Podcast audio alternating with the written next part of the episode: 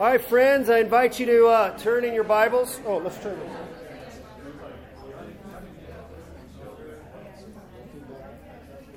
Friends, invite you to turn in your Bibles to the letter of James. The letter of James.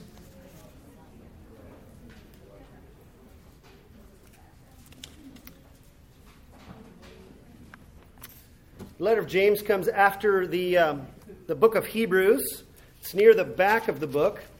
Um, it's before First and Second Peter, before First, Second, Third John. So if you kind of working your way backward from Revelation, you'll have Revelation and then uh, John's letters, Peter's letters, um, and then the letter of James. If you're coming coming from the right, you've gone to Hebrews. You've gone too far. So the letter of James, and our scripture reading this morning will just be James uh, chapter one, verses one through eight. And so we will begin um, by reading God's Word. James 1, verses 1 through 8. So we're starting a new series on the letter of James called Faith Works.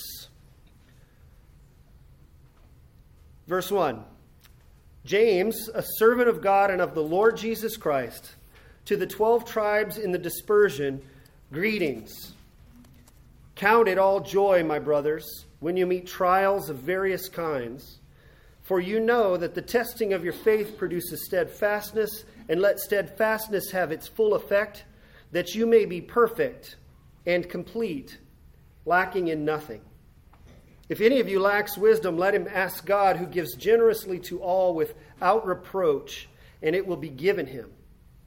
But let him ask in faith, with no doubting, for the one who doubts is like a wave of the sea that is driven and tossed by the wind. For that person must not suppose that he will receive anything from the Lord. He is a double minded man, unstable in all his ways.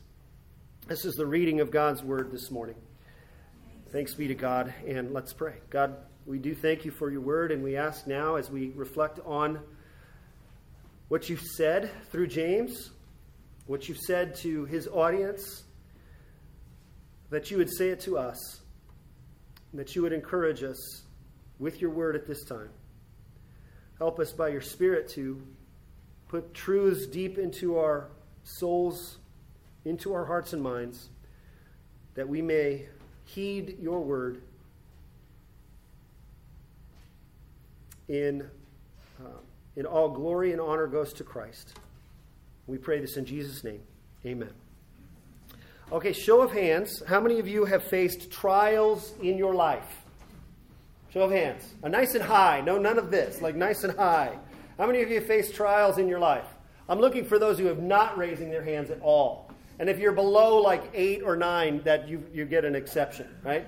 Okay, show of hands. How many of you found those trials to be very painful and difficult? Anybody who goes through trials and goes not painful and difficult? Yeah, it was no, it was no big deal. Okay, not very many. Show of hands last time. How many of you would avoid uh, those trials again if you could? Some. Some. Okay. Glad you were honest. Well, today we're going to be starting our new series in James. And as uh, many of you know, we, this is our normal habit to read a passage of Scripture and we go through an entire book of the Bible.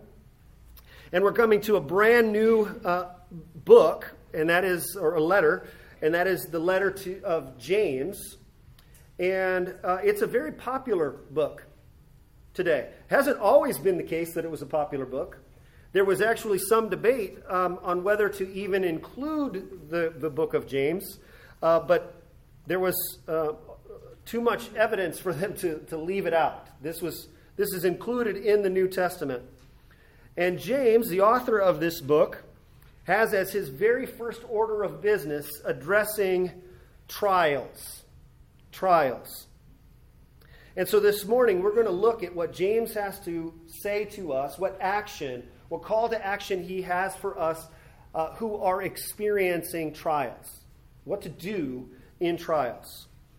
But before we do that, it might be helpful um, to kind of uh, introduce ourselves to the author and to the audience before we get to the action that he's calling them to take. So if you want to follow along in your handout, you can take some notes, and I have a little outline for us to go through. We're going to look at the author of this letter, who is James. Then we're going to look at the audience. Who is this that James is writing to? And then we're going to look at the action that he gives for us through them.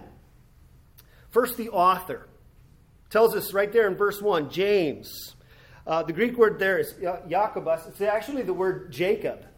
The way it comes down through the Latin, it comes to us as James, but in, uh, in Greek, basically, or his Hebrew name, it would have been Jacob, like the, the patriarch. Um, Jacob, whose name gets changed to, to Israel. This is, this is his name, very popular name in those days for Jewish boys. And there were, uh, so popular, in fact, that there were four Jameses that we have identified in the New Testament. Four different James. Now, the one you're probably thinking of, the most likely um, name that comes to mind when you think of James, you, are probably thinking uh, one of the 12 disciples named James, who was the uh, brother of John.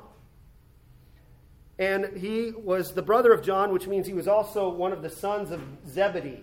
And Jesus gave James and John that, um, that, uh, that name, the, the nickname Boanerges, which sons of thunder. I don't know what that means. Maybe they were loud, maybe they were boisterous, maybe they were big. I don't know what the reason why he says that, but he calls them the sons of thunder. James and John, um, that's the, that's the, uh, the name, probably the person that's most referenced in the New Testament. Okay? That is not this James. That James was, um, was included in the inner circle with Peter and John, so it, it kind of seems maybe like he had a very important role among the disciples. He was invited by Peter and John to come to certain miracles. With Peter and John, Jesus invited uh, James, along with Peter and John, to experience a, a, couple of private miracles that Jesus had performed. When Jesus was taken up onto the mountain, on the Mount of Transfiguration, um, that is the first James, and he was martyred very early uh, in the book of Acts, in Acts chapter 12. This is not that James. There's a second James who was also one of the other 12 disciples and one of the other apostles, and he's called James, son of Alphaeus. And he's called James, the son of Alphaeus, probably to distinguish him from the first mentioned James. So we had two of Jesus' disciples, the core 12 disciples who become the apostles. Two of them were named James. One of the other disciples, and, and it's not that James either, I should say. Uh, there is another James that's mentioned, and he is the father of another one of Jesus' 12 disciples. He's described as Judas, the son of James. Okay, so he was a, a father of one of the 12 disciples, and this is to probably distinguish him from another Ju- Judas uh, who was a part of Jesus' 12 disciples, and that was Judas Iscariot. This is not that James either. So it's not, not this James either. No, what uh, many commentators tend to agree, and the evidence seems to point to, is that this is the, the fourth James that we have introduced in the New Testament. And that is James, the brother of the Lord Jesus. That's how he's referred to in a couple of places. Matthew's gospel uh, quotes some questions that people had in the crowd about this Jesus and the claims that he was making and the works that he was doing. And they asked among themselves, Isn't this the carpenter's son? You guys remember this? Is not his mother called Mary? Like, wait a second, this is just Jesus that we've know we've seen since he was a kid. He grew up in this little village here in Nazareth. Is this not the carpenter's son, Joseph's son? Is not his mother called Mary? And then they say this, and are not his brothers James, Joseph, Simon, and Judas? Remember when Jesus' ministry had started and he was going around and teaching about the kingdom of God and then teaching uh, his unique role in bringing about the kingdom of God? Many from his family were very concerned and nervous. And in Mark chapter 3, it says, And when his family heard about all these crowds that were following around Jesus and the claims that he was making, it says they were trying to seize him because they thought he was out of his mind. It's very likely that James, the brother of Jesus, being listed first there, means he probably was the, the next oldest son of Joseph and Mary after Jesus. They, James was probably leading this group to go and try to rescue Jesus and bring him back. He's like, my older brother's kind of is losing it here. They sought to dissuade him. In Mark's gospel in chapter 3, it says, And his mothers and brothers came and they were standing outside. They sent in some messengers to him and called to him. And a crowd was sitting around him and said, Your mother and your brothers are outside seeking you. And this is when Jesus answered, Who are my mothers and my brothers? And looking around at those who sat around him, he said, Here are my mother and my brothers. For whoever does the will of God, he is my brother and my sister and my mother. Jesus was talking about the close familial relationship that he had with his disciples there. But the point that is revealed in those verses is that, James, that Jesus actually had earthly siblings. He had four brothers who are named. Elsewhere in Mark's gospel, it says that there were um, that he had uh, sisters too. They go, aren't his sisters also with him? So we, we speculate Jesus probably had at least six, maybe seven brothers and sisters, earthly brothers and sisters. I should say half brothers and half sisters, because of course Jesus was uh, conceived by the Holy Spirit and was born of the Virgin Mary, but then Joseph and Mary had children after that. This James, the author of this letter, if you could think of it this way, he's the younger brother of Jesus. And he was likely a very major skeptic of his brother. John's Gospel in seven, verse, uh, chapter 7, verse 5, it says, For his, even his brothers, um, that not even his brothers believed in him. But this James apparently becomes a believer after seeing the resurrected Jesus. Paul tells it that when Jesus was resurrected from the, day, the grave, before he actually went to the, uh, the 12 disciples, in 1 Corinthians 15, it says, Then he appeared to James, and then he goes to the apostles. That James is his brother, probably his next nearest brother. And this James ends up becoming the leader of the church in Jerusalem. So imagine that. Imagine being Jesus' younger brother. Imagine growing up and seeing Jesus and then watching his ministry begin. And imagine being skeptical of, of him up until the resurrection from the grave. Well, imagine seeing your older brother be crucified on a cross and placed in a tomb. And then to see him resurrected from the grave. James was a skeptic who becomes a believer and then becomes the leader of the church in Jerusalem. So much so that he actually, um, he probably was the leader of the church overall. We sometimes tend to think that that role fell to Peter, but there's evidence in the New Testament that uh, even Peter kind of defers to James in a couple of places in Acts as does Paul. So, what does James think about himself? Let's, let's get back to our author here.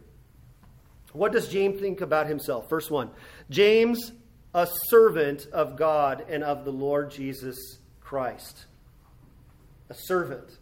It's also the term that's used for a bondservant or a slave.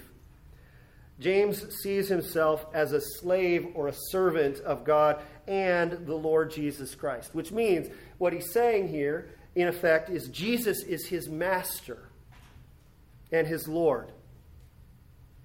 What tremendous humility. James, in writing to this group of people, he doesn't cite his office. James, the leader of the church in Jerusalem. He doesn't even cite his special biological relationship with Jesus as his half brother. He doesn't say, Jesus, hey, I'm his next younger brother. He goes, James, a servant of God and of the Lord Jesus Christ. Jesus is not my brother, not merely my earthly brother. He is my master. What, what does that What example does James, even just in those opening words, give for us of how we should view ourselves in relationship to Jesus? We could talk a whole lot about James, and we'll reveal more about him as we go through his, his book here. But it might be helpful now to turn to the audience. Who is James writing to? Verse 2, uh, actually, the rest of verse 1 it says, uh, James, a servant of the Lord, a servant of God and of the Lord Jesus Christ, to the 12 tribes in the dispersion, greetings, he says. 12 tribes. This is kind of 12 tribes. If you know the biblical story, you're like 12 tribes. That should kind of ring a little bit of a, a, a bell here. This is kind of a code word, perhaps, of the people of God. And they were probably mostly Jewish. The early date of this book, it's one of the earliest books in the New Testament. You probably didn't have very many Gentile believers at this time when this book was written. So uh, these were Jewish believers who believed in, in Jesus the, as the Messiah, Jesus the Christ as the Messiah. Now, what does that mean for us? I mean, we're sitting here reading this, and does that mean this book is, is not for us who are Gentiles in the faith? By no means. This is God's Word. God has sovereignly preserved this Word for us, and He's included in His plan to have this scripture for us so that He could teach us through it. This word is for us too. Now, these 12 tribes he describes as being in the dispersion. The Greek word here is diaspora, the, the scattering. Some other translations have it as, as the who are scattered among the nations, the 12 tribes as they are scattered among the nations. This very likely has uh, in reference to something, an event that happened in the book of Acts, really early in the history of the, the church. So I invite you to turn to, to that passage in Acts chapter 8.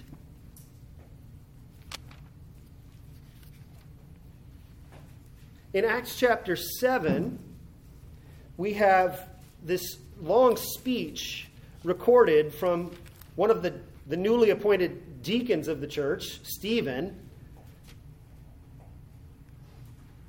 And he's calling out some of the disbelieving religious authorities there in Jerusalem. It's a fascinating uh, little sermon he preaches here, but at the very end of it, he um, kind of challenges them. kind of gives us a nice soft challenge. Notice what it says at the end of chapter 7, verse 51. You stiff necked people, right? Uh, that's a way to endear yourself to, to your audience. You stiff necked people, which is a code word for being the, you're, you're rejecting the clear revelation of, of God. Uncircumcised in hearts and ears, you always resist the, the Holy Spirit as your fathers did, so do you. Which of the prophets did your fathers not persecute? And they killed those who announced beforehand the coming of the righteous one, who, whom you have now betrayed and murdered. You who received the law as delivered by angels and did not keep it. The crowd that Stephen was speaking to at this time responds that they were enraged, they ground their teeth at him, and they, as it says in verse 57, but they cried out with a loud voice and stopped their ears and rushed together at him. Then they cast him out of the city and stoned him, and the witnesses laid down their garments at the feet of a young man named Saul, who is later named Paul in the New Testament. And as they were stoning Stephen, he cried out, Lord Jesus, receive my spirit. And falling to his knees, he cried out with a loud voice, Lord, do not hold the sin against him. And when he had said this, he fell asleep. That event right there starts a massive wave of persecution in the early church. Up until this time, it had been pretty much centered right around the capital city of Jerusalem. But with this event, the church ends up scattering as a result of this persecution. Notice what it says in verse 1 of chapter 8. And Saul approved of his execution, and there arose on that day a great persecution against the church in Jerusalem, and they were all scattered throughout the regions of Judea and Samaria, except the apostles. So, Jewish believers in Christ, because of this persecution, are now driven out and scattered.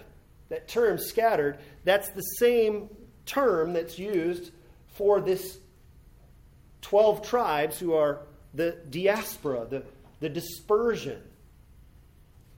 And then notice what it says in verse 4. The word is used one more time. Now those who were scour, scattered went about preaching the word. A little later in Acts chapter 11, it says, And now those who were scattered because of the persecution that arose after Stephen traveled as far as Phoenicia and Cyprus and Antioch, speaking the word to no one except the Jews. I love this. This is fascinating. That notice that the, the apostles stay in Jerusalem, it says, but the persecution drives uh, many others out, and they end up gossiping the gospel out to wherever they went.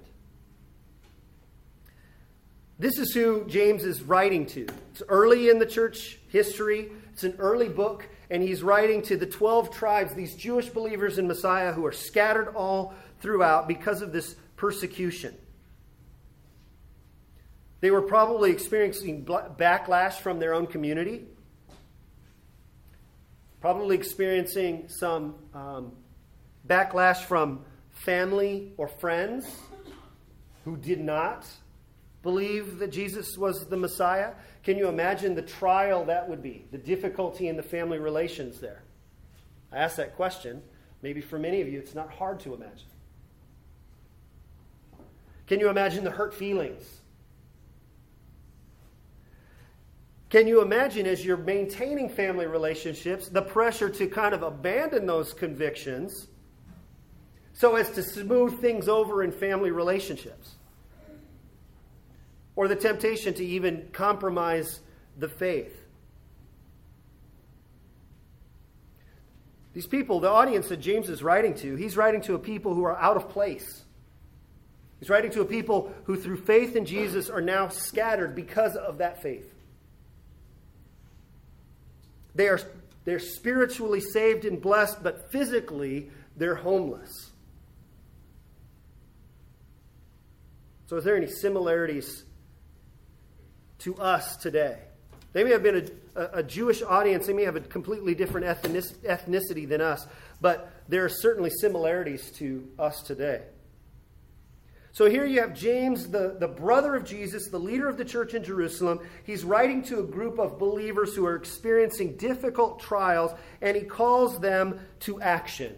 And here's the action that he calls them to in verses 2 through 4.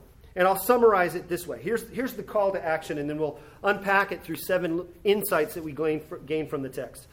Uh, James's call to action here, again, the audience's problem is that they're experiencing trials and temptation, and they don't know how to make sense of them. And so James's call to action is this Joyfully, you must joyfully embrace the trials you experience because they are profitable for your maturity and perfection in Christ. I'll say it again. You must joyfully embrace the trials you experience because they are profitable for your maturity and perfection. So, back to our question How many of you face trials and temptations at some time in your life? How many of you found those trials to be painful or difficult? And how many of you would avoid those if you could? James has a word for us about those trials and the purpose they have for us. Here's the first insight trials are inevitable in this life. Trials are inevitable in this life. And I would say that this is true for all people. Everyone will experience trials of some kind, some, some less than others. But I'll say this, and maybe this is a, slightly a little more controversial, but I'll say this. This is especially true for Christians. I think it is especially true that Christians will experience trials in this life. Here's some of the data for why I make that assertion. Jesus himself had said to his disciples, I have said these things to you, these, this teaching that he's given them, that in me you may have peace. In the world you will have tribulation. But take heart, I have overcome the world. And about tribulation, he says, You will. it's a certainty. Paul and Barnabas are described as they're going around on their missionary journeys from church to church, trying to strengthen and encourage the church.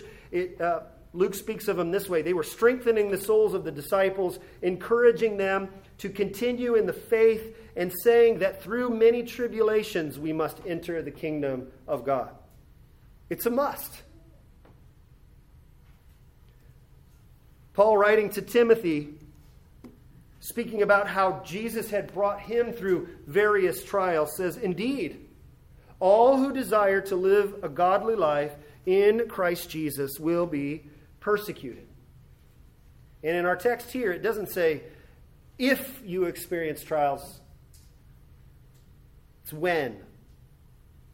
When you experience trials. Now, trials are, are difficult and they're painful, and we tend to avoid what is difficult and painful. But the pain and difficulty through trials is inevitable in this life. Here's the second insight, and then we're going to come back to that here a little bit, build on that in a moment. But here's the second insight that we should uh, keep in mind about trials trials can come at any time and in many forms. At any time. Notice in verse 2 it says, when you meet those uh, trials. Um, the, the Greek word, it's just, um, the Greek word there literally means to fall, fall into or fall around um, the meet. I mean, that's I just read that. I'm thinking, oh, it's nice to meet you. uh, this is more like, no, you fell into these these trials. They could happen at any moment. It's the same word that's used for the story that Jesus tells about the man who goes down from uh, Jerusalem to Jericho and he fell among robbers. He did go to the robbers. Oh, nice to meet you. Like he fell into their hands. They beat him, they robbed him, they stripped him, and left him by the side of the road dead. That's a trial. Fell into it. It's also the term for when Paul is on his missionary journeys and the ship meets the reef.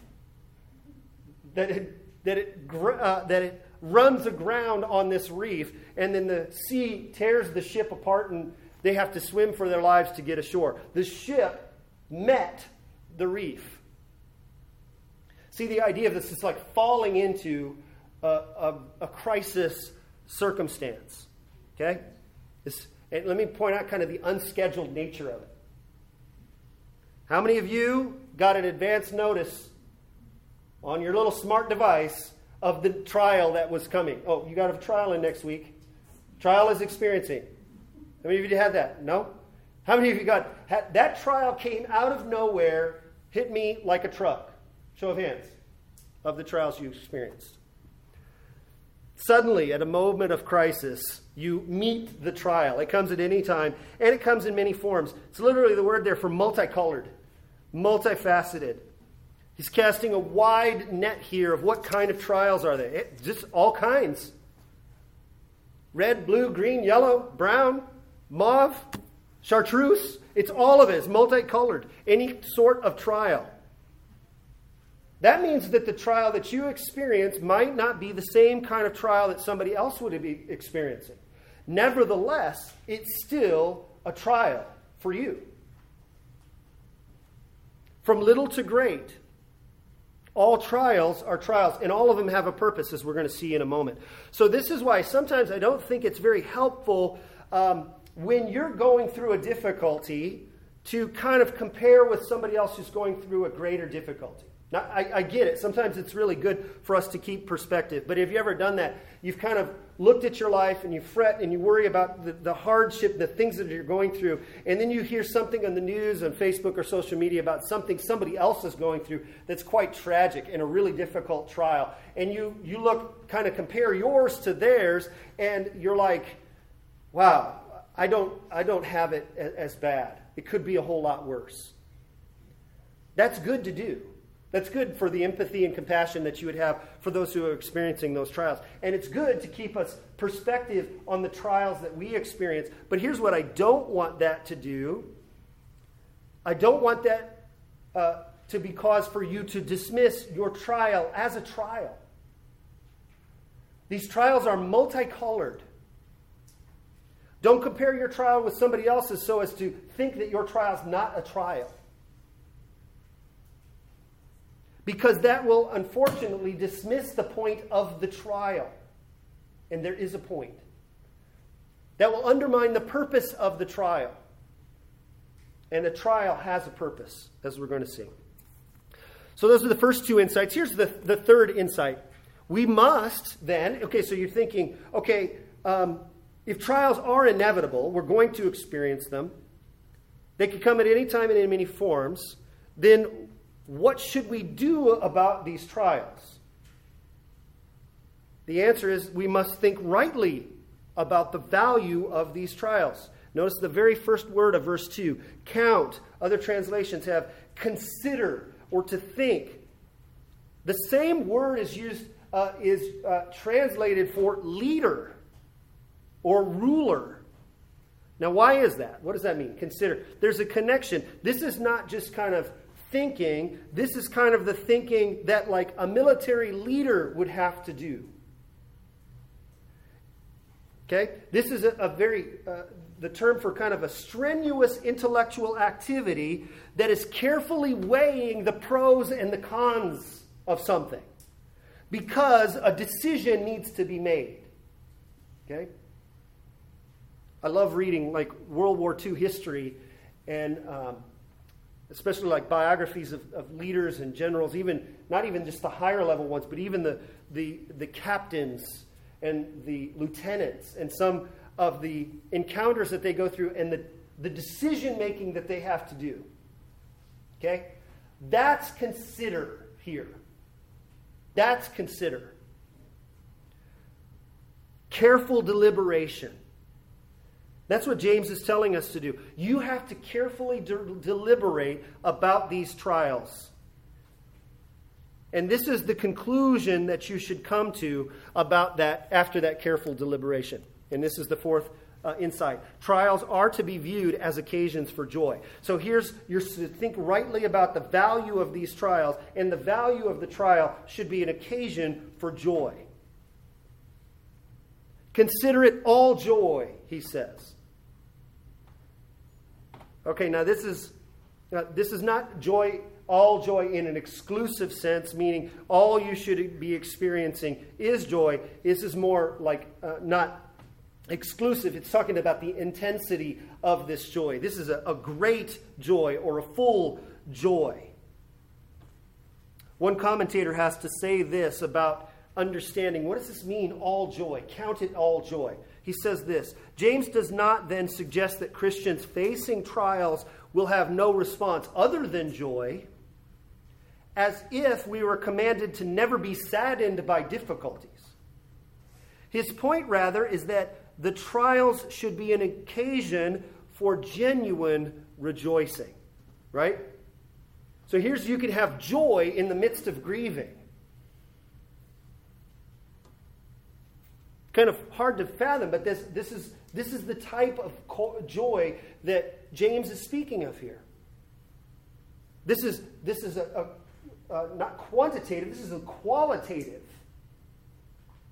How big a joy is this? It's a massive, utter joy, even in the midst of grief and hardship and sadness. It's not just, oh, I get to be happy all of the time but you still have joy. Peter, I think, says this, captures this really well. 1 Peter chapter 1, verse 6, he says something very similar to what James is saying here. Peter says, In this you rejoice, though now for a little while, if necessary, you have been grieved by various trials. okay, you're experiencing grief, and in this you rejoice. And that's what James is saying to do here, right out of the blocks. Ponder, evaluate, deliberate carefully, but make sure you come to this conclusion. Trials are an occasion for joy. And he goes on to explain why that is the case. Because, here's the fifth insight trials produce endurance. Trials produce endurance. The reason that we rejoice is we know what the trials produce.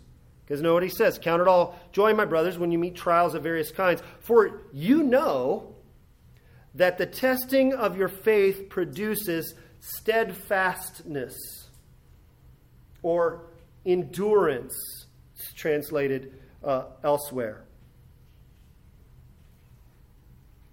The, the term there is to bear under.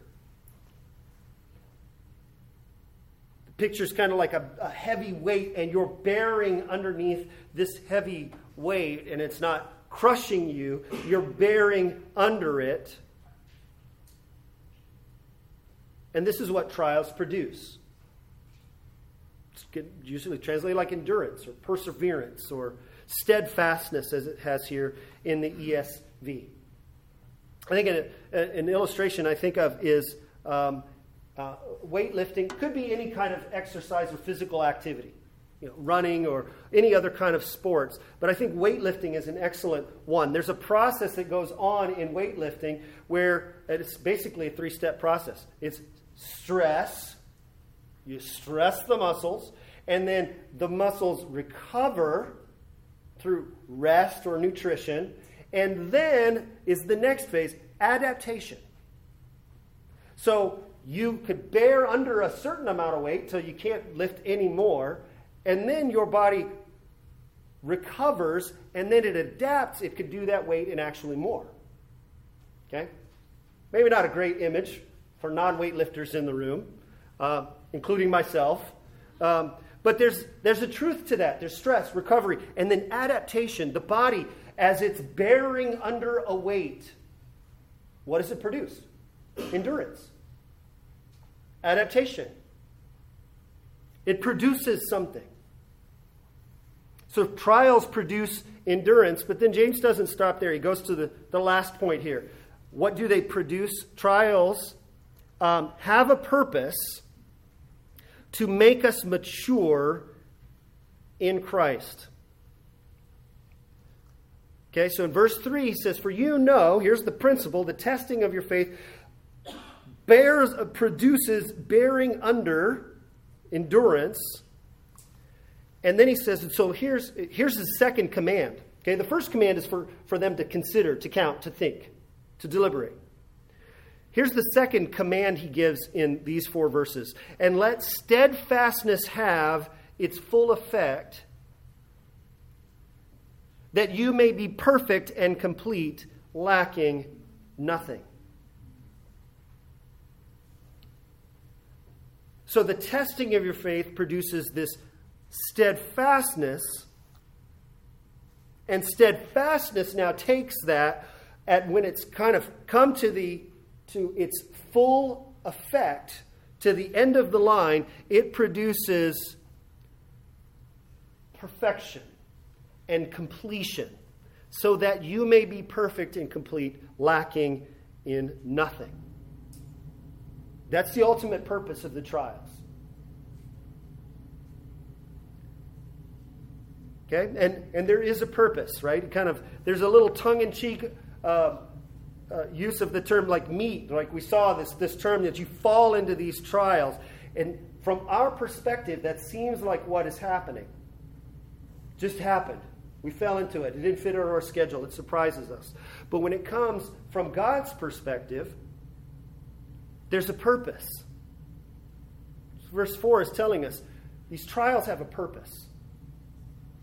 And that purpose is for your growth, for your maturity, for you to be complete, for you to have a, a bulletproof faith.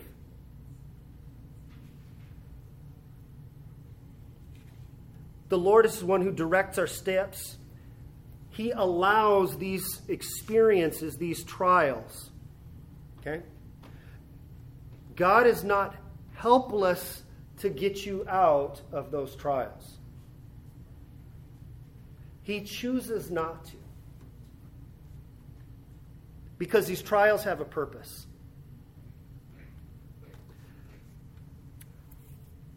A lot of you have, have kids. You've probably encountered that point in parenting where you have to allow your kids to, to fail. Have you ever experienced that? Where you know you, you want your, your kids to do something, they don't do it, a homework assignment or some other project, or maybe as they get a little older and they go to their job and you know maybe they've overslept and you know that they've overslept. I'm not speaking of any particular child of mine here, uh, but you want to go down and rescue the situation, right? You want to wake them up. How many of you have had this encounter, parents? None? Nobody? You the temptation to go and rescue your child out of the trial. How many of you have let the, tri- the child experience the trial? How many of you go, man, that was a hard decision? Because you want to helicopter in and save them, right? But you realize later, no, this is actually for their good. Sleeping through their alarm and getting late to work, they need to experience the consequences of that. These trials have a purpose. They have a purpose. Because trials produce endurance. And endurance, when it finishes its race, makes us mature and complete. God, in His wisdom, has set it up so that in this world and in this life, trials are one of the means God uses to make you like Christ. For Jesus himself experienced trials. Being the eternal Son of God did not exempt him from trials. Indeed, his trial took him all the way to the cross to save sinners who would trust in him.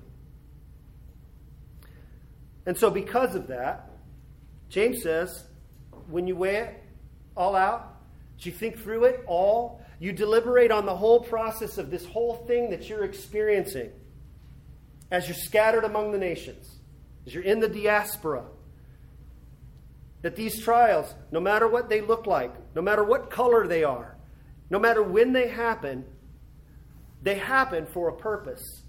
That's for your growth, for your maturity. And because of that, you rejoice. Consider it all joy, my brothers, when you meet trials of various kinds, for you know that the testing of your faith produces steadfastness, and let steadfastness have its full effect, that you may be perfect and complete, lacking in nothing. Friends, what trials are you experiencing right now? Here's the word of action for you as you experience them. Joyfully embrace the trial because they are profitable for your maturity and perfection. Amen? Let's close in a word of prayer.